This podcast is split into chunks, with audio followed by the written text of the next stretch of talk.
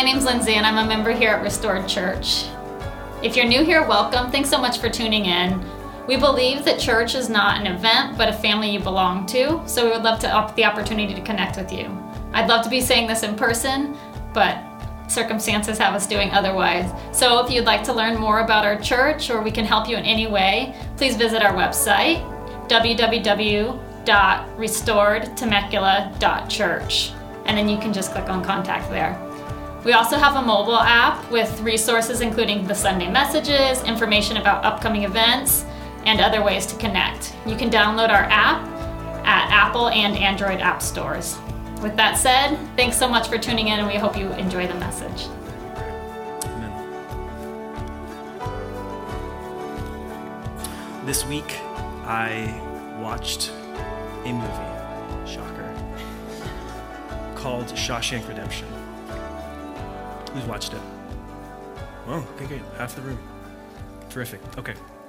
So I haven't watched it all the way through, I don't think ever, which is shocking.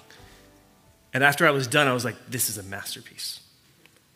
Like, it, it, it had me like cheering and laughing and on the verge of tears at different points. Like, it is a triumph.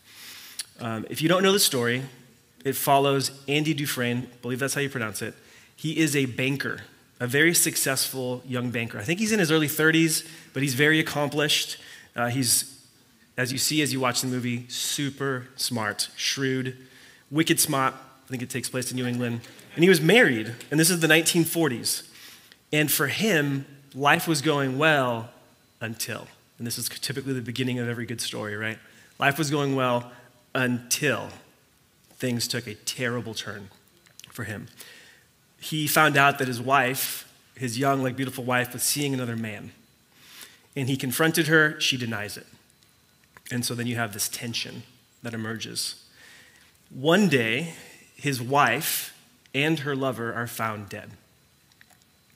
And Andy is accused, convicted, and sent to prison. Shawshank Prison, that's where the name comes from. And he has to serve not one, but two life sentences. That's his lot in life. As you can imagine, prison is, is prison.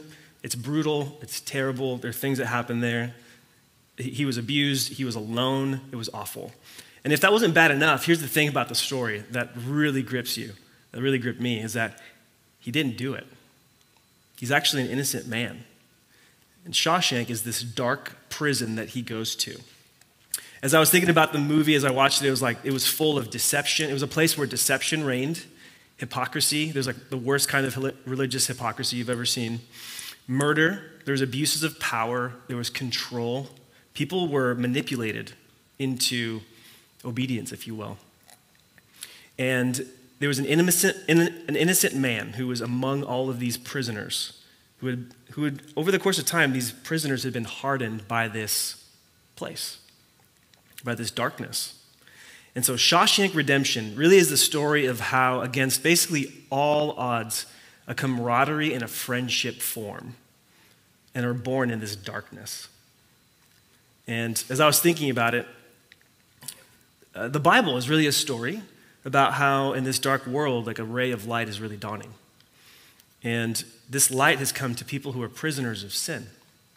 The Bible is pretty clear if you read the Bible for what, it, for what it's worth. Sin is a, it's a master that dominates. And all of us deal with that. All of us are under its grip. In some ways, hardened by it, where we just kind of get used to the walls, the prison that we're in. But the Bible's really clear there is hope in the midst of that because the darkness is already passing away and the true light is shining. And with it, the most unusual and unexpected camaraderie and friendships form in dark places. So today we're basically going to talk about how that camaraderie and friendship it really lights up this dark world. And I just want to invite you just to enjoy the glow of that light and to be refreshed today. So Psalm 133 verses 1 to 3, we'll have them up on the screen if you have your Bible. That's where we're going to be today. Psalm 133, verses 1 to 3. Here we go. How good and pleasant it is when brothers live together in harmony. It is like fine oil on the head, running down on the beard, running down Aaron's beard onto his robes. It is like the dew of Hermon falling on the mountains of Zion. For there the Lord has appointed the blessing, life forevermore. Really clear, right? Nope. Not at all. Not at all. That's why I'm here. That's why I get paid the big bucks to explain all this stuff to you guys. Here we go. We're going to use paper. I already regret it. Gotta have two hands. Okay, cool. So here's where we're going today. Here's what we're to unpack. I love lists, so here's the first one you'll see today. Here's my three points for today, or kind of the three things that we're to talk through. Number one, we're going to talk about the background of the text because if we're real, from 99% of us, what, what was that? What did we just read, right? Background of the text, two pictures and a promise. I tried to alliterate it, couldn't do it. Couldn't find a P word for background. It's not a thing. So, background of the text, number one. Number two, two pictures that we're going to unpack oil and dew. Number three, that promise there at the end. So, let's start with number one the background of the text. And I broke this down into four questions. Here's your second list of the day. Four questions. This would be slide number three. What kind of psalm is this? Who wrote it? When was it written? Why was it written? These are all the questions that I had, and I'm sure all of you had, right? As you're listening to this, what kind of psalm is it? Who wrote it? So we're going to start with number one. What kind of psalm is this? What kind of psalm is this? Okay. The Psalms, or the Psalter, you, you might hear it called that, is a songbook, and it's broken up into different sections. And there are these really specific psalms within the Psalter that are called the Songs of Ascent. Anybody heard that term before? Songs of Ascent. There's all different kinds of song, psalms. These are the Psalms of Ascent. I'm going to read a quote real quick. Um, you don't have that in the back. I'm just going to read it up here. Psalm 133 is actually the 14th of 15 songs of ascent. Remember, there's 150 psalms. This is 14 out of the 15 in this section within the bigger book of the Psalter. These songs, and this is roughly like Psalm 120 to 134, these songs were most likely sung by pilgrims as they made their way up into Jerusalem to celebrate a number of annual religious festivals, including the Passover, the, the, Passover, the Feast of Weeks, and the Feast of Tabernacles. Okay, so a little bit of geography for you. This is a specialty of mine. It's not actually it's not a specialty of mine. I defer to the experts. Jerusalem apparently sits on a hill. Anybody actually been to Jerusalem before? Okay, one of us. Is it, is it true? Oh, yeah. Yep. Hilly? It's up on top of the hill? Yep. Very hilly area. There's no airports, There's No airports. Yep. Terrific. So very hilly. It's true. It's confirmed. Jerusalem sits on a hill. No matter where one comes from, somebody, you always have to ascend to Jerusalem. You go up the hill. So, pilgrims on their way to Jerusalem may have sung the songs of ascent as they were going up the hill. Except for Psalm 132, they're all really brief and easy to memorize. So, these are songs that the ancient Jewish people would have had programmed, downloaded into their minds. And I actually was thinking about this. I don't know that we have a lot of those today. I think there was a time in life when, this was probably decades ago, when everybody kind of knew the same music, right? Uh, has anybody ever seen that episode of uh, James Corden? Do you know what I'm talking about? No. Okay, yep, this is good. Uh, James Corden is a guy who hosts a late night TV show, and he, he does these, like, these episodes where he'll just like have a famous person sitting in the car. Do you guys know what I'm talking about? And they'll just kind of like sing songs. Karaoke, car karaoke, thank you. Carpool karaoke. See how this illustration is just coming together on the fly? This is great. You guys are a huge help to me. Thank you. So, car karaoke, uh, the greatest car karaoke that I've seen, at least, and I've seen one. This is a great one. Do you know who he has in the car with him? He's in Liverpool. Guess. Paul the freaking McCartney. Paul McCartney in Liverpool. Do you guys know where the Beatles are from? Liverpool and they're going back back to his house where he grew up. It still exists. There's just a lady renting it, and they like knock on the door. It's Paul McCartney. If you guys don't know who Paul McCartney is, just I just realized that not everyone might know. It's time to get a Spotify account. Look up the Beatles and just start listening. Greatest band of all time, in my humble opinion.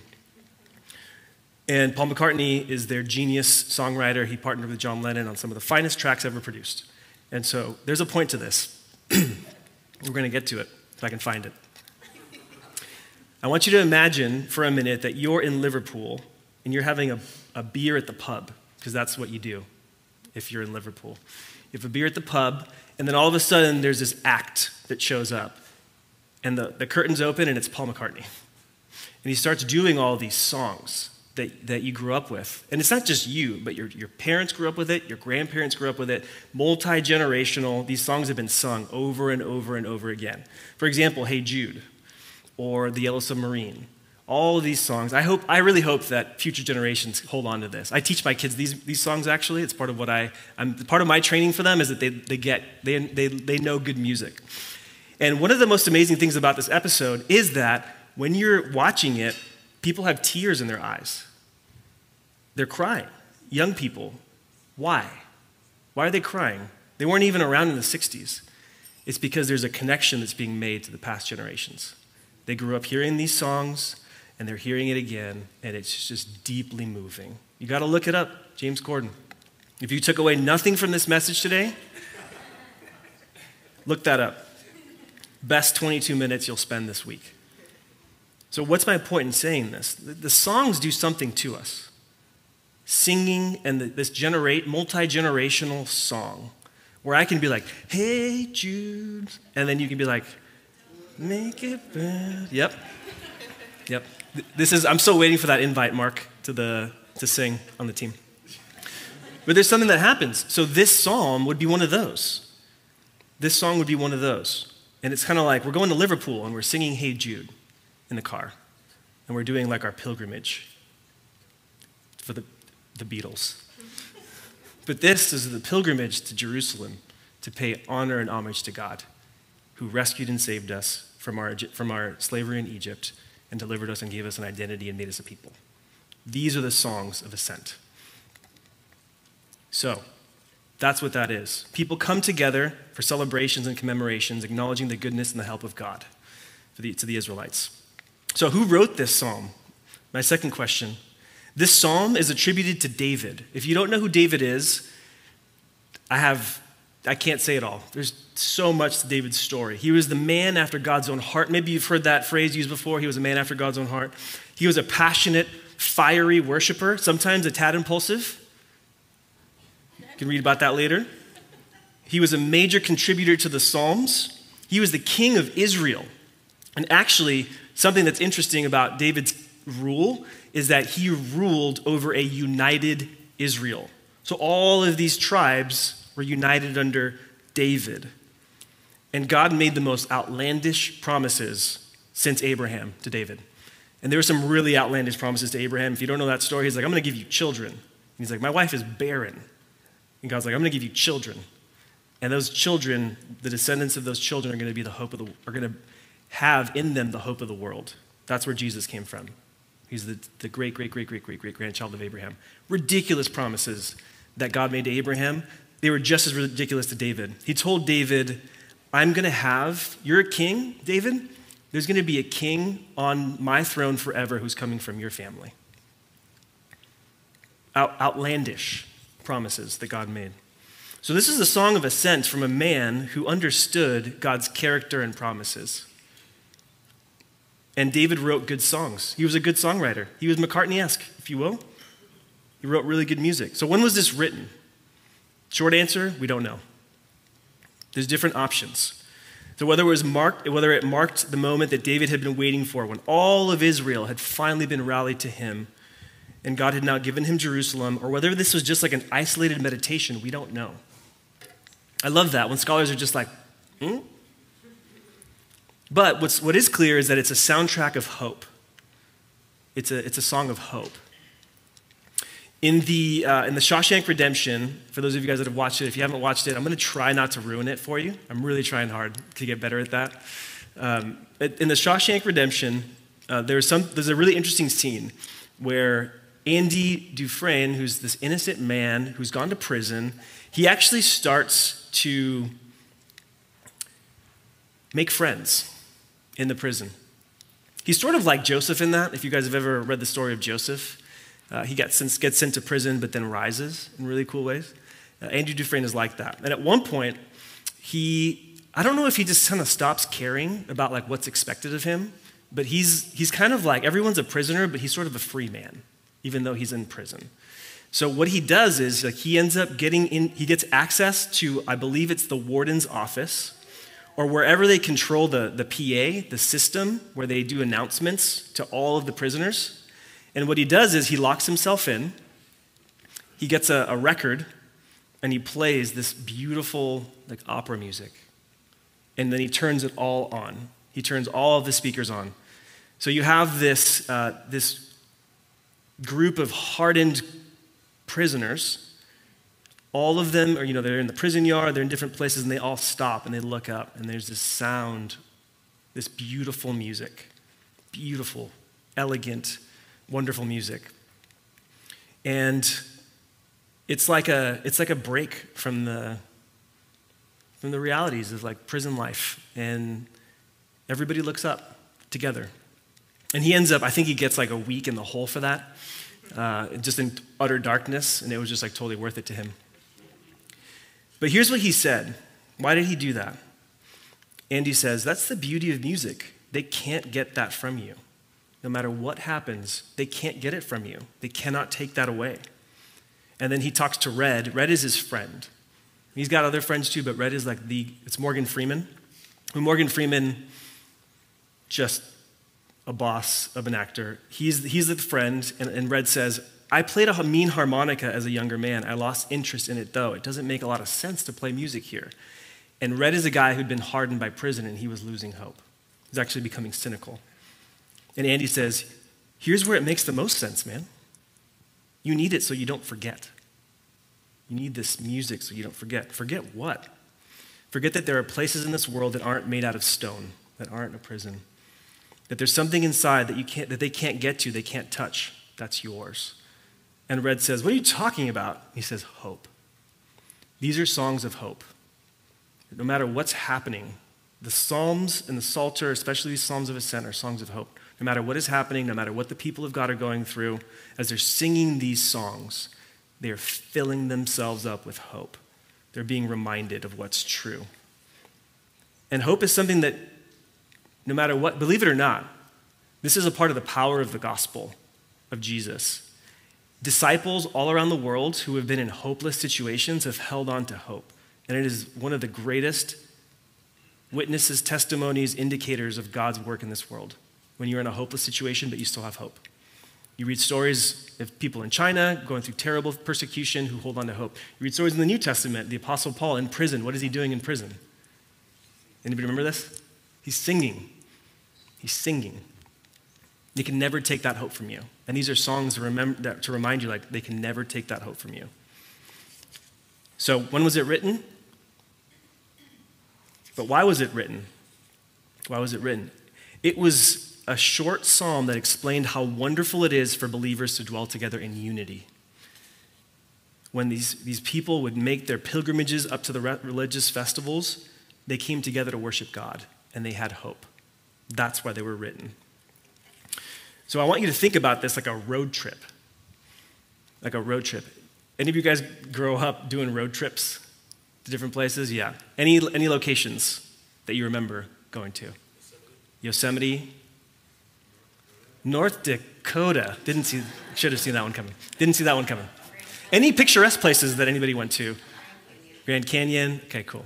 So there's some, is anybody doing family road trips now? Okay, great. So we've got a few, few families. Okay, so um, I haven't done one of these in a long time, but I imagine it gets pretty. If you have a, if you're with your siblings in the back, what tends to happen? What's that? I heard different things. Fighting, fighting. I didn't hear. What, what's that? Bloodbath. Bloodbath. Thank you. Yep. That's good. It's honest. Yeah. There's fighting, there's bloodbaths, right? So, so this is great. So, can, can we go back to Psalm 133, verse 1? How good and pleasant is it when brothers live in harmony? Now, imagine if that's what your parents drill into you, and you're going on these road trips up to Jerusalem, up the hill. Apparently, it's hilly there, for real. How good and how pleasant it is for your brothers to live forth, and, and then your, you know, your parents driving the whatever. The parents riding the donkey in the front, and then there's like three donkeys behind. There's the two kids who are fighting, and it's about to turn into a bloodbath. And the parent looks back and is like, How good and how pleasant when brothers live together in harmony. And they know that they have to respond with that. Like, this is the kind of thing I think that was going on. I think this is why we have these Psalms. Because issues arise, there's tension. And we'll get into that in just a minute. But that's what it is it's a road trip. If you're Roman Catholic, where do you go? Where's like the pilgrimage? One of the main ones, you, you go to Rome. There's actually different pilgrimage in different places in, in Spain, but you go there. If you're Muslim, where's the pilgrimage to? There's different holy sites, but who said it? Mecca. So this is Jerusalem, and there's fights along the way, but this is what that psalm was meant to address. It's the soundtrack. Here's my point. Slide number four in the back. What is Psalm 133? It's the soundtrack of the ancient Jewish family road trip to Jerusalem. That's what this is. And the songs are good, McCartney esque. They're terrific. Okay, so that's the background of this text. Let's go on to number two the two pictures. Because I've said all this and I still haven't answered. What, why are we talking about oil and dew? Pretty weird, right? Psalm 133, verses 2 to 3. This is slide 5. It is like fine oil on the head, running down on the beard, running down Aaron's beard onto his robes. It's like the dew of Hermon falling on the mountains of Zion, for there the Lord has appointed the blessing, life forevermore. Okay, two pictures. What do they mean? This is slide six. So we've got a couple things. We've got oil and we've got dew. There are some similarities. Did anybody notice this? What's the direction? Down. The oil flowing down from Aaron's head, his beard, his robes. And then number two, the dew, it's flowing down from Mount Hermon to Jerusalem. Has anybody been to Mount Hermon? I think there's only one possibility here. Okay, cool. So here's the thing uh, Mount Hermon or Hermon.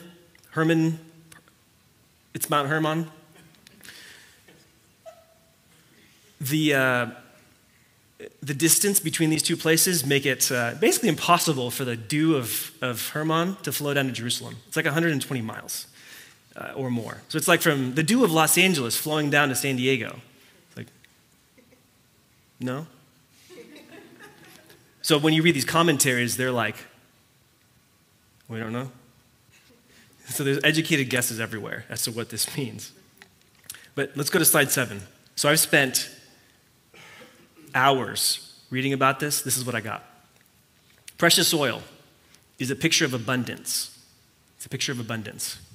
And the people, the ancient Israelites, they were a people who were dependent on what they grew and what they raised. So this isn't, uh, this isn't 21st century America, or most of the world, where you go to a market to buy food. Here, um, some, of you, some of you know your farmer. Some of you are related to your farmer. Some of you are married to your farmer. But for the vast majority of us, we don't know our farmer. Back then, you were your farmer. You and your family and your six children, whatever. That's, you were like working the ground to raise pro, you know, livestock and produce so you could eat and survive. Starvation was never far away for these, peop- for, for these people. Um, again, it's, there's, a, there's, a, there's a gap here because we're 21st century Americans. This feels pretty distant, but they were dependent on rain, dew, and snowmelt. The, the mountain of Mount Hermon, believe it or not, is such a unique place. I watched a whole video on it this week. Um, do you guys think there's snow in the Middle East, in Israel? There is. Where is it? Mount, Her- Mount Hermon. Very good. There's not, a, there's not like a drop of snow. There's not a snowflake in Israel, but there's this mountain that's snow covered. People ski there. It's, it's, they have, uh, I can't get into it. They have Israeli soldiers on skis patrolling because it's really close to the international border. So they're like, do we need skilled you know, marksmen, or do we need skilled skiers that we could teach to shoot a gun? Like, I don't know. Let's just see what happens. So you literally have people who are like learning how to ski with their machine gun. Um, back to this. Um, the point is that oil, olive oil, was an, you, you needed it. You needed olive oil. You needed the rain, the dew, and the snow melt from Mount Hermon in order to raise livestock, in order to have what you need. And that dew, where does it come from? It, it's sent from above. It's dew that's sent from above. So here's, here's where I think the rubber meets the road. Let's go to slide eight real quick. So think back to what I was talking about the ancient Israelite road trip. Tension is forming, tension breaks out amongst family members. They're going up onto the mountain. There's all kinds of problems. Um, slide eight. This is a quote from John Goldingay, who wrote uh, a book, a commentary on the Psalms. I'm going to read it. Simmering family tensions would have plenty of opportunity to receive expression. Competition for scarce resources, such as places to stay and even supplies of water, would encourage tension between the different groups who were making their ascent, right, up to Jerusalem. Rivalries between clans would also have an opportunity to find expression. So there's a, a sense of lack in some cases. Like we need this dew, we need this rain in order to have enough for everybody. And so it was a picture of the, I think, the tension that would happen when you're going up the hill and there's all these different people there. A lot of people descending on a small area causes tension. And so I think in a, in a big way, like what God is saying through this psalm, is that there's going to be enough. I provide it. There's going to be enough. I provide it. Uh, I was talking to my, uh, my mom, who is here from Puerto Rico, and uh, she told me a story, unprompted, she just told me. Uh, a story of like my family's Easter in Puerto Rico, which I was not a part of. But um, it's, it's a familiar story. You've got all different members of your family under one roof. There's kids around, uh, and eventually somebody says something.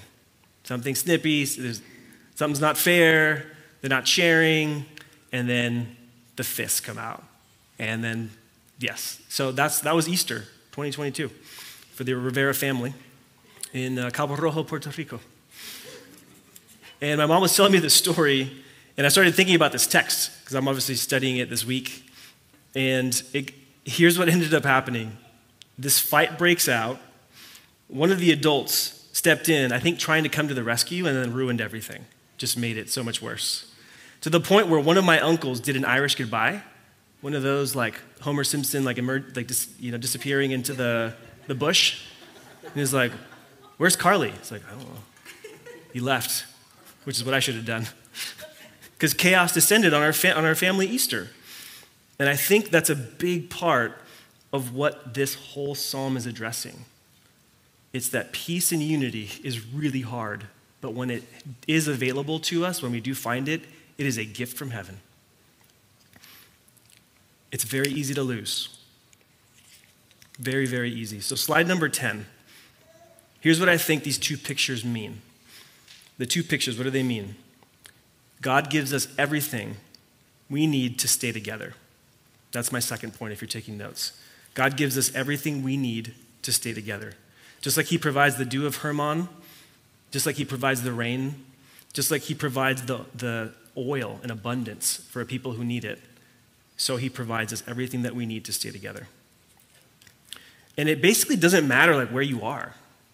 God provided enough in the desert and the wilderness for his people. Um, Andy Dufresne, again, going back to Shawshank Redemption, some amazing things start to happen to this guy in prison.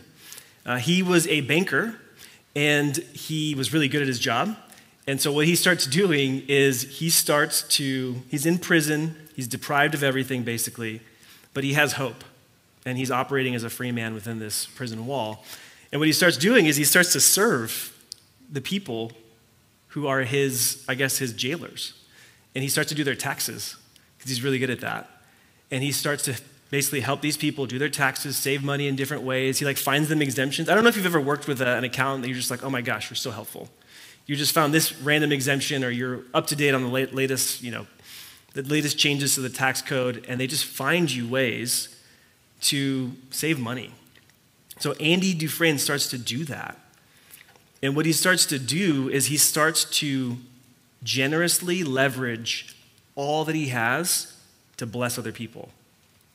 That's what he does, including his jailers. And he uses all that he has to do that. And it, it felt to me like such a good picture of like God giving us everything we need to stay together no matter where we are. He's given each of us individual gifts, talents, opportunities, and you can use them wherever you are, in whatever relationship you're in, no matter what the situation is. And believe it or not, like with a little creativity led by the Spirit of God, you could bring like people who would otherwise be totally separate, driven apart, could actually come together in beautiful ways because God gives us everything that we need to stick together. And then the most amazing things happen. If you watch the movie, uh, there's a storage closet. What does it become? Through Andy, a storage closet becomes a library. Those of you guys that have seen it, maybe you don't remember this, but there's literally a storage closet that's like gross, it smells, there's like rat dropping, it's just a disaster. And then because he asks, he like leverages all that he has, he starts writing letters to the government every, I think it's every week. He just writes a letter, writes a letter, writes a letter. We need a library, we need books for these inmates, we need uh, educational opportunities, and nothing, nothing, nothing, nothing, nothing, nothing. And then eventually they start sending him books, and they're like, please stop writing. Here's what you, you know? And he keeps going, and eventually they supply everything. What's my, what's my point here? Whatever situation we face, we actually have our God who can supply us with everything as we ask Him. As we ask Him. There's going to be situations that you face that are bigger than you, that are, you don't see like a way through it, that may be hurting people and maybe driving people apart, and you're in the middle of it, and you're actually there to make peace. You're actually there to be a peacemaker. That's a part of the identity of a disciple, is to be a peacemaker. And God has given us everything that we need, and I'm going to talk a little bit more about that in a minute. But just before this moment passes, I just want to encourage you ask for what you need. Write letters to God, if you will, and don't stop until He provides an answer. And you never know the ways that God can turn a dark, messy situation into something beautiful that actually blesses other people. Because He supplies everything we need to stay together and flourish. This is a, this is a psalm about human flourishing as well. Okay, so slide number 11. What does the promise mean for us today? What does this promise mean for us today? And if you're writing, if you're taking notes, unity is a gift that we unpack together. Unity is a gift that we unpack together. So this is, I guess I forgot to mention this. This is point number three. If you're taking notes, good luck today, by the way. I'm, see, never using this again. Uh, just kidding. I am going to use this again. Thank you. Um, this is point number three. The promise is that essentially what it means for us is that unity is a gift that we get to unpack together. What do I mean? I want you to imagine for a minute um, a box. If you can do this with me, just like literally imagine a box. Uh, let's say that it's got gift wrap. Let's say it's a birthday present. Let's say it's about yay big and about yay deep. And it's on a table and in that box, on that table, is everything you need for a specific situation that's painful, hard, or messy. Can you imagine that with me for a second? Uh, it's hard because this is an imaginary box. I was actually thinking about bringing a real box to make my imaginary point, but I didn't. So we're just going to have to imagine it with me. So this box, inside is everything you need. But here's the thing Unity is a gift that we unpack together. So let's say the issue is with your spouse. Maybe it's somebody in this community. Maybe it's with a family member, whatever the case may be. There's some sort of conflict, some sort of tension. We're on our way to Jerusalem and we're singing these songs, but it's like, you know, I hate you type of thing. A bit extreme, but sometimes, you know, that's what's going on in our hearts. It's true. Um, we're singing, but there's clearly uh, something amiss in our relationships and you are sitting in front of this box on a table, the other person, there's another person required, and possibly multiple people required to actually unbox and benefit from this gift. Unity is a gift that we unpack together. It can't be done in isolation, it cannot be done alone. When there's issues, let me give you some verses to, to, show this. So, Colossians 3 verses 11 to 15. If I can just say this, this is a very helpful thing if you guys give me your attention for just a second. As you're reading the New Testament, I want you to think about one thing and kind of download this or upload this into your mind. A lot of what the New Testament is addressing is division. I'm going to say that again. A lot of what the New Testament is addressing is division. Division between God's people a lot of the time, or just division in our world in general. And there's often this emphasis on unity. You'll see this in Colossians, in Ephesians, in Romans. Once you think about it that way, you're going to see it everywhere. So in Colossians, read these verses again. If you maybe you've read them before, read this again with that in mind. Division around along ethnic lines, division around political lines, division around gender, division around almost anything. In Christ, here's the present, here's the gift Jesus. We're going to get to him in a moment. There is not Greek and Jew. There's no circumcision and uncircumcision, barbarian, Scythian, slave, and free, but Christ is all in all. Maybe today, the Apostle Paul would have said, there's no Republican or Democrat. There's, you know, like these things that would fracture us are not a thing. In Christ, for those of us who unpack the box and sit at the table. Therefore, and here's, here's unpacking the gift as God's chosen ones, holy and dearly, lo- dearly loved, put on compassion, kindness, humility, gentleness, patience, bearing with one another and forgiving one another. If anyone has a grievance against another, if you have a complaint, if you have beef with someone, bearing with them, just as the Lord, and here's the gift, has forgiven you. So you are also to forgive. Above all, put on love, which is the perfect bond of unity, and let the peace of Christ, to which you were also called in one body, rule your hearts, and be thankful. That's the gift. You unpack it, and you begin to draw out all of the rich implications of what Jesus has done. You can't do it alone. It takes, it takes all the people involved. And whatever rift, whatever potential division along whatever line, disagreement, we unpack it together and it creates friendship in the darkest places you could ever imagine.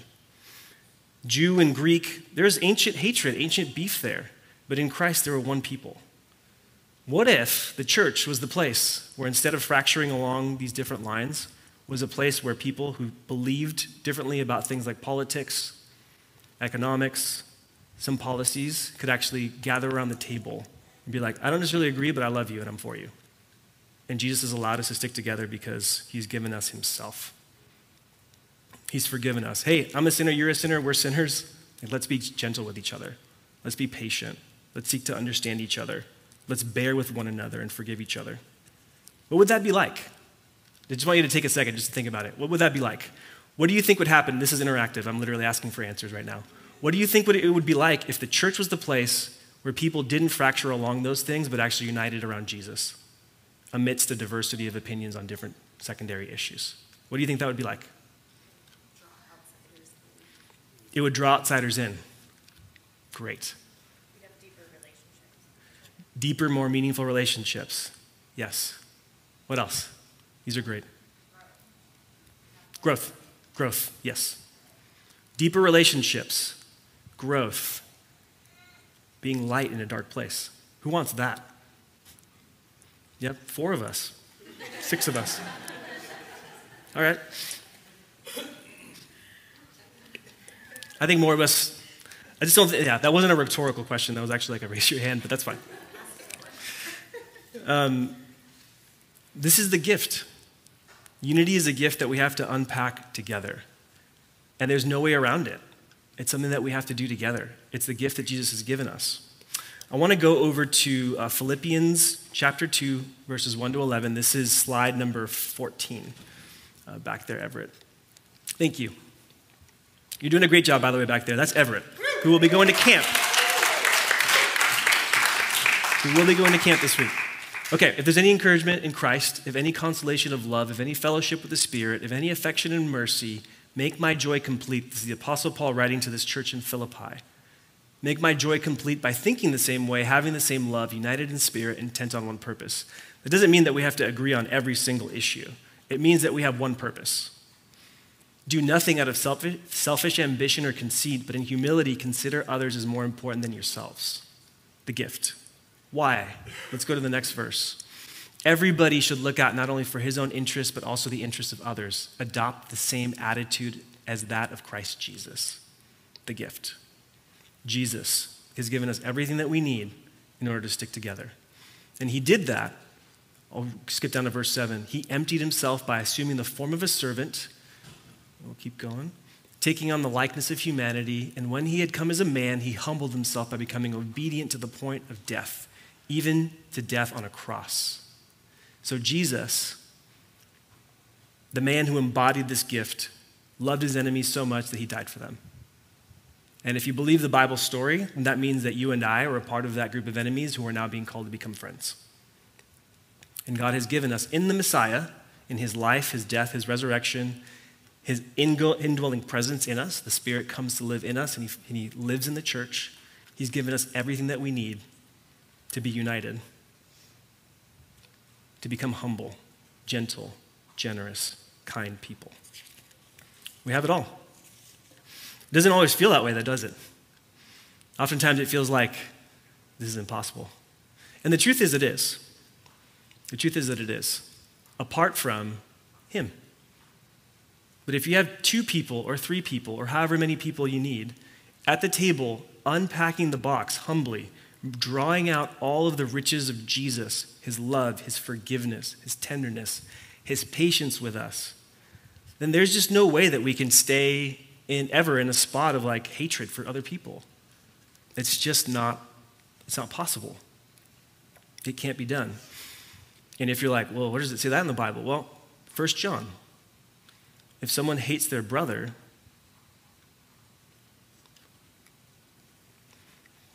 Everett, if we could go back, slide 15 actually. Slide 15. This is the rest of this passage in Philippians. I think there's something really important here. Philippians 2 12 to 16. And basically, what the Apostle Paul does in these verses is that he says something profound, something spectacular. Very similar, very, very similar to what we've been talking about. Therefore, my dear friends, just as you have always obeyed, so now in my presence, even more in my absence, so he was with these people, and now he's not with them anymore. Work out your own salvation with fear and trembling. For it is God who is working in you both to will and to work according to his good purpose. That's a pretty cool verse. Who here likes that verse? I'm into that, right? If you're a disciple, you're into this too. What's the context, though? What does he say right away? Do everything without complaining and arguing, so that you may be blameless and pure. Let's keep going children of God who are faultless in a crooked generation, among whom you shine like lights in the world, light of the world. Do you see that? This is God's intent for his people to be a people who love one another so much that they shine like light in the world. Andy Dufresne, go back one last time to the Shawshank Redemption. One of the reasons I was so moved by this movie is that it's so clear in that, that in this place, in this darkness, he shined. Like he shined. He leveraged everything that he had, he used it for other people to benefit and bless other people. And there's this powerful moment in the movie where he's talking to Red, his friend. So, this camaraderie and this friendship that had formed in this really dark place, it found its fullest expression in this moment where Andy says to Red, paraphrasing basically, but he says, there's going to be, I have something for you. It's going to be in this place. And he gave him like a specific location. It's like under this tree, around the corner. You know, this is all before GPS, so I don't know how he found it. But it's like, once you get out of here, go to this place, and there's going to be something there for you. And Red gets out of this prison, he's released, and what he ends up doing is he goes through the same sad, discouraging process that other people have gone before him. He goes on parole. He has to get a job bagging groceries. He lives in this awful place that actually one of the people who had been released lived in as well, and he actually took his own life. Like he, he lost hope. He had no hope. So even being outside of the prison, he was still in prison. And Red was heading down that path, but he met Andy, this, this guy who was like light in darkness, and he decided, I'm not going to give up I'm actually going to go to this place. And so Red makes his way It's a bit of a journey, but he gets out there into this kind of faraway place in the middle of nowhere, and there is something there waiting for him. It's a gift, it's a box. And in that box is literally everything that Red needs in order to reconnect with Andy and to begin this life of friendship and hope and camaraderie outside of the prison walls. And he does it. And he actually follows through. Why do I mention this? I think that today we have to remember this. Jesus has given us everything that we need, but we actually have to go grab that. Unity is a gift that's meant to be opened together. We actually have to grab it, and we have to open it, and we have to work it out. So it's a gift, and the, the psalm itself, did you guys notice that there's no like command in that psalm? Fascinating. There's nothing negative or anything, you're not told to do anything. It's just like, how good? It's like this, it's like this, it's like this. And then it doesn't really explain it. But then it says there's this promise that God has commanded life forevermore. We who are disciples, and by the way, if you're not a disciple, you're invited to this too. We are all on our way, if you will, to Jerusalem. Jerusalem is the place essentially where heaven and earth meet. And it's a space where God and humanity are meant to live together forever. And the only way through it is to unpack this gift and learn how to be a people who are light in this world, who learn how to actually become peacemakers. So, not people who, like my, my family in Puerto Rico, which this is, this is all of us, I'm not, it's not here to bash them, break peace. It's not to be people who are peacekeepers, who just pretend everything is fine. It's neither of those things. It's actually people who make peace, who unbox the unity that God has given us and use it. So I just want to, I'm going to call the band up. I just want to ask you a question like, is there an area of your life where you need the gift of Jesus, the gift of unity, to impact? Is there a relationship? Is there someone that you know, like, this relationship isn't right? I want to encourage you, like, today might be your invitation. Jesus might be telling you, you got everything you need. Invite me into it. And invite other people if you can't figure it out into it and we're going to make, we can make peace. And that is how you shine as a light in the world. So I'm going to encourage you to stand up if you're able. And I want to put three, three ways to respond in front of you. We're basically, we're basically done. Three ways to respond. Number one, sing. Because this is a song. We were just literally talking about the soundtrack the family road trip to Jerusalem. You and I, we're a family on our way to Jerusalem, if you will. Not literally to Jerusalem, but the spiritual Jerusalem, if you will, a place where God and man will dwell together forever. That's the promise of the scriptures that is offered out to every single person. And if, by the way, if you're here and you don't, you don't know if that's the direction that you're heading, you can, you can start that today. Like you, you can ask Jesus for his forgiveness. You can ask Jesus for his grace, and you can become a disciple today. There's like nothing holding you back. But there doesn't need to be anything holding you back, I should say. We are disciples on our way to the heavenly Jerusalem. So today we get to join with David, we get to join with Israel, historic, across the ages, and just sing. And thank God that it's good for us to dwell together in unity and that we have everything that we need. So that's the first thing sing. Number two is seek. I did alliterate this one. Seek. What do I mean by that? There might be a person that God might be putting on your heart even right now to seek out, to unbox, to unpack this gift of unity with. I want to encourage everybody to sing. I want to encourage you, if you feel like there's a person that's coming to mind, don't dismiss that. It's unlikely that that would come out of a place of pride. Pride is usually dismissive of people, it assumes the worst. It doesn't give people the benefit of the doubt, it doesn't care. It just focuses on, on how I've been wronged. If there's someone that you feel like, oh, this relationship isn't right, but I feel like I want to make this right, seek them out. He's given you everything you need. We have what we need. That would be the song if I was the songwriter now. He gave us what we need. It's not a very compelling song, but that's my 21st century take of Psalm 133. He's given us what we need. He's given us what we need.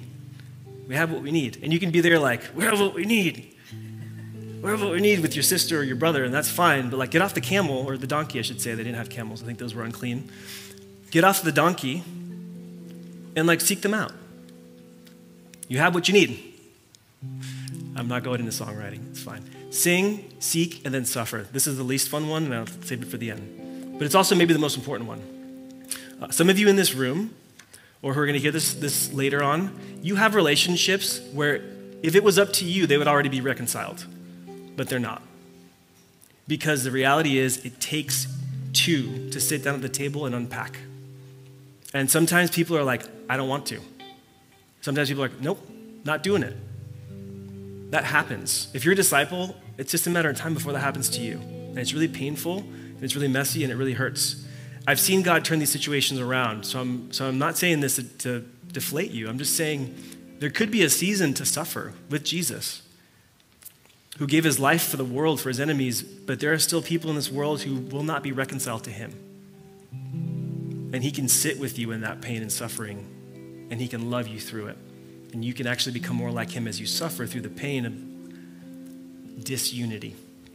So sing. So I'm going to hand it off to the band here in a second. Some of you seek, others of you, it's suffering. It's bearing with people who don't want to be in relationship with you. And Jesus can meet you right there.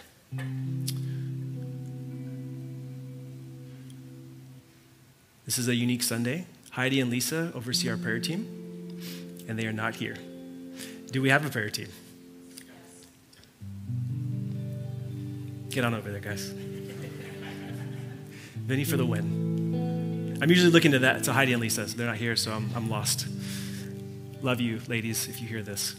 So the guy, so there's going to be people who can pray for you. If you are, if you need help, to seek someone out that you are not in right relationship with, or if you're just sad because this is triggering the pain of having unreconciled relationships. These are safe men and women who would love to pray for you so that you can experience the goodness of, and sweetness of relationship with Jesus today. So let's sing to him, and then I'll be back up here in a few minutes to close us out. Thank you. We Thank you that you never change. The same God who saved the people of Israel out of oppression and sent those same people into the world to be light, to bring hope. You're the same God today. And you have offered us a new life with salvation, with restoration, with unity, so that we might be light in this world, that we might point to the light of the world, Jesus, and that we might bring hope to people who may not have hope or who are holding on to false hopes that will be ultimately disappointing to them. So we thank you that you are the God who loves us, sent your Son for us. And I pray that you would help us to, today, right now, even, to know how you want us to respond to this message. We love you, Father. In your name we pray. Amen. You guys can grab a seat.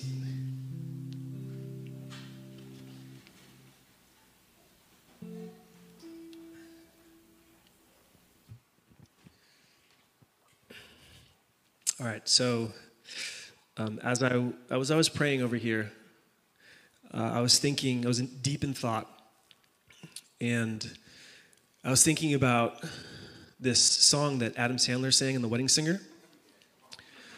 And uh, any Sandler fans out there? Yeah, there's a couple. I see some hands. Uh, some of you guys don't like him, that's fine. But he, he was a guy in this movie, The Wedding Singer, who actually went through a really painful situation. His wife, his, well, fiance stood him up at the altar, left him, and he went, he spiraled into like a deep depression. I don't know if you remember this, but he, he was, if you've seen the movie, he was singing at the wedding. He was singing at weddings before his own wedding, and he was like happy and excited, cheerful, joyful they were like, man, what a wedding singer. He would come in for the rescue and the save when weird, you know, toasts would happen and people would get drunk and do weird things. But he'd come in, he was gracious, and he set a good uh, tone for these weddings. But then after he went through this terrible situation, he actually became like embittered. I don't know if you remember this, but he's singing a song, and he goes up to the the husband and the and the and the new his new bride, and he's singing the song, and he's like, "I hate you." Remember this? I hate you so much. It's funny. It's funnier actually than it sounds. I'm not doing a great job of drawing out the humor, but it's there and it's stellar. And why am I telling you this? I think that for some of us, we have gone through so much hurt and pain in life, so much disappointment, that is very hard to sing. And I feel like I just want to acknowledge that. That for you, maybe because of different life circumstances you've been through, pain and hurt that you've experienced, maybe even at the hands of the church or hands of people that you trusted or people that you'd hope would be there for you that weren't, or family that was dysfunctional, or whatever the case may be. I think I think that was God speak. God speaks to us, and you know, like a father does to his kids in ways that they can understand, and He knows that I get Sandler. So I think that was His way of saying, like, there's people in this room that might be you today, where it's just really hard to talk about unity. It's really hard because you've just been through a hard time. I'm not saying that you hate people, by the way. It's just a just a metaphor. It's a joke. Um, but you might have a hard time pursuing unity together, and I just want you to know if that's you, we would love to serve you and help you in whatever way that we can. Oftentimes, especially if you've experienced, um, well, really any kind of pain and hurt, the way that you heal is in relationships that are healthy. So if you've experienced pain and hurt in family, you need like a healthy family experience. If you've experienced pain and hurt in the church, what you need is a healthy church experience. And that song could actually potentially return over time to you. So I want to put that out there and we'd love to help you. If that resonates with you, we're going to have people available to pray, and I'd love to pray with you as well, if that's you. A um, couple of the things that I was thinking about so, a couple big ideas today like, He's given us what we need. That's an easy handle. If you, if you want to write something down or hold on to it, like, He's given us what we need. When you experience trouble with people, when you experience trouble with your, um, with your friends, with your neighbors, with your spouse, especially with someone in this room, because we're all here, like, learning how to follow Jesus together, like, you have what you need. And unity is a gift that you unpack with people, not alone. So, with that said, I want to get practical. I want to just give you guys two quick things to think about as you head into your week. Number one, preventative work. Uh, where are firemen? Joel. Um, I should have asked before because I'm just gonna I'm just gonna try to explain this, but you can you can check me if this is wrong. I think that there are things that, that firefighters can do to help with fires before they happen. Is that Joel? there's work that can be done. Like you can actually do preventative care so that the fires will not be as bad. True? True. Confirmed. Not Hermon is real. You can prevent fires or at least do some preventative work. I think that one of the things that we are called into as a church is preventative work. I'm talking about having conversations before things get crazy. Like it, the second that you notice some distance starting to form, or that something like just strikes you as off, go to that person. It doesn't even have to be with you. It might be like that you see things happening with other people. You are a peacemaker. If you're a disciple of Jesus, you are called to do preventative work. And oftentimes, I'm hoping that it's not like the big things where we're putting out huge fires, but rather just like, hey, can we talk about that? I noticed something. I would rather, and this is something um, that could be helpful to think about. I would rather look and feel insecure to people and be like, Are we okay? And then be like, We're fine. And be like, Okay, pray for me because I'm insecure, clearly. I would rather have that than to not pay attention to something or assume things are cool when they're not. So I'm just gonna ask you, like, is that, is that you too? I hope it would be. I'm gonna invite you into that. Preventative work, clarifying conversations before things get crazy and just doing good to people. All of these things, I think, are preventative work. Looking out for each other, caring for each other, not assuming the worst, because that doesn't help anybody, but assuming the best and giving people the benefit of the doubt until it's very clear that they forfeit it. And even so, we still want to be gracious and kind. So, preventative work will go a long way. Number two, though, I was driving uh, through Crown Hill, which is where we live, about two weeks ago, and I noticed black smoke in Crown Hill, which I was like, holy, this is a fire in my neighborhood. Did anybody see that that day? Anybody know what I'm talking about? Okay, it wasn't. It didn't get huge, thankfully, but I was the second person on the scene. And as I was driving down, I think it's Royal Crest Place. I think is the street. And I looked over. I saw the, the, the plumes from Butterfield Stagecoach, and then when I turned on on Royal Crest or whatever, I saw the fire. I saw flames in my neighborhood. There's like this little brush, this little patch, flames that were taller than I am. I was like, how is this happening? I was so confused. I didn't even know what to do. Then I was like, oh, maybe I should call 911. And I looked over, and there's a guy across the street. He's like, I got it. He had already called emergency uh, services. And I was like, two things, man. I'm really glad that this was during the day because somebody saw it and this thing didn't just burn out of control overnight. But number two, that guy treated an emergency like an emergency. And it could have, I don't know, I don't know, you know, it got pretty close to houses. He might have saved property, he could have saved lives. What's my point in telling you this? I think there's, it's okay for us when we see, I preached a message where I talked about the fires of anger. When we see fire, it's okay to like say it. It's okay to, to treat it as an emergency. If there's relational destruction that's happening in front of you, there's fires, like it's okay to be like, hold on, like to pray and move. Because fire can consume quickly and destroy very quickly and anger and all the things that we read about, the other side of making peace, it destroys relationships very quickly. So I just want to encourage you preventative work, and then if you see a fire, call 911. That's when you activate uh, prayer, that's when you pull people in pastorally. I'm here for the summer. Tom and I normally are here together. We want to help make you, we want to help you become peacemakers. That is a huge part of what we're doing. Now imagine if we're the kind of community that does that. And we're almost done. Imagine if we're the kind of community that takes preventative work seriously and that we call, when there's an emergency relationally, we treat it as such. We would be the kind of people, I think, who would become light in this world. And there could be people that are headed to death that find life here. Just like Andy Dufresne, Red. Red was on his way to death, but he met Andy, who carried this light, this hope within him, and his life was spared and it was saved. Very much in a similar way, I hope this is, I think it has been, and I want to encourage you guys, I think it has been. I hope it increasingly becomes a kind of place where people who are headed to death find life. If that happens, I was thinking about it, and this is what I'm going to close with.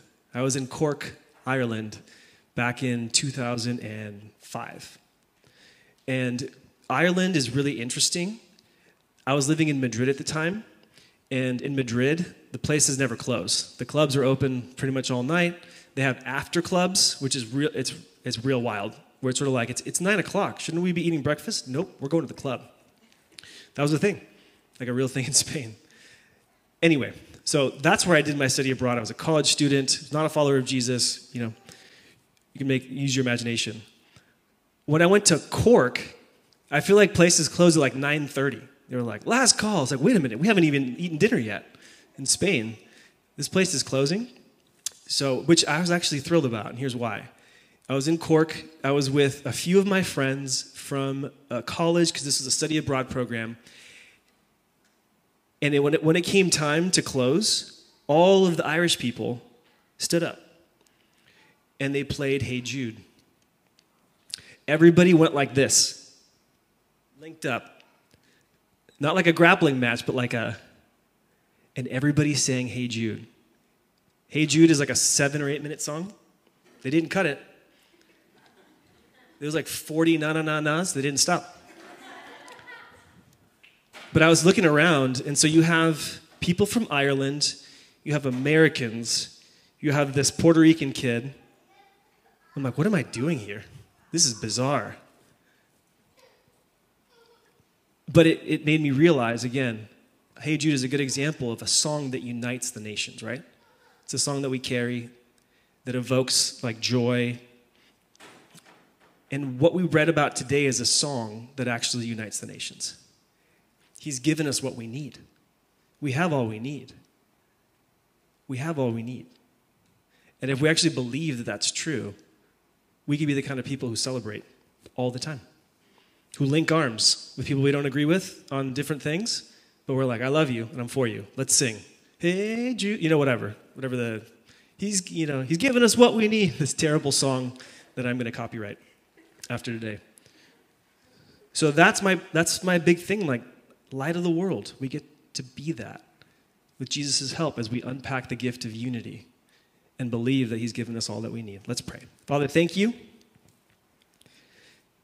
Thank you that you are good and that you are with us. Thank you that you are for us. I thank you that You've given us everything that we need. I thank you that unity is a, really is a gift that we unpack together. And I thank you that you, you're a good fireman and that you love preventative work. You respond quickly to emergencies. And I just pray that we would learn how to be your partners in that, in fighting the fires of conflict on the one hand, and on the other hand, being the kind of people who celebrate and get down in the best way. With the with like we party hard, not in in drunkenness and, and rebellion, but rather like we, we just celebrate, like we can sing, like we're a happy people because you've given us all we need. God, we love you and we thank you. And it's in your son's name we pray. Amen. All right, guys, we are done. It is 12 o'clock, so on the dot. If you have children, please go grab them from kids ministry. If you have any questions or anything you want to talk about, I'll be right here. Would love to connect with you. Enjoy your Sunday, and we'll be back next week. Grant Clark will be preaching.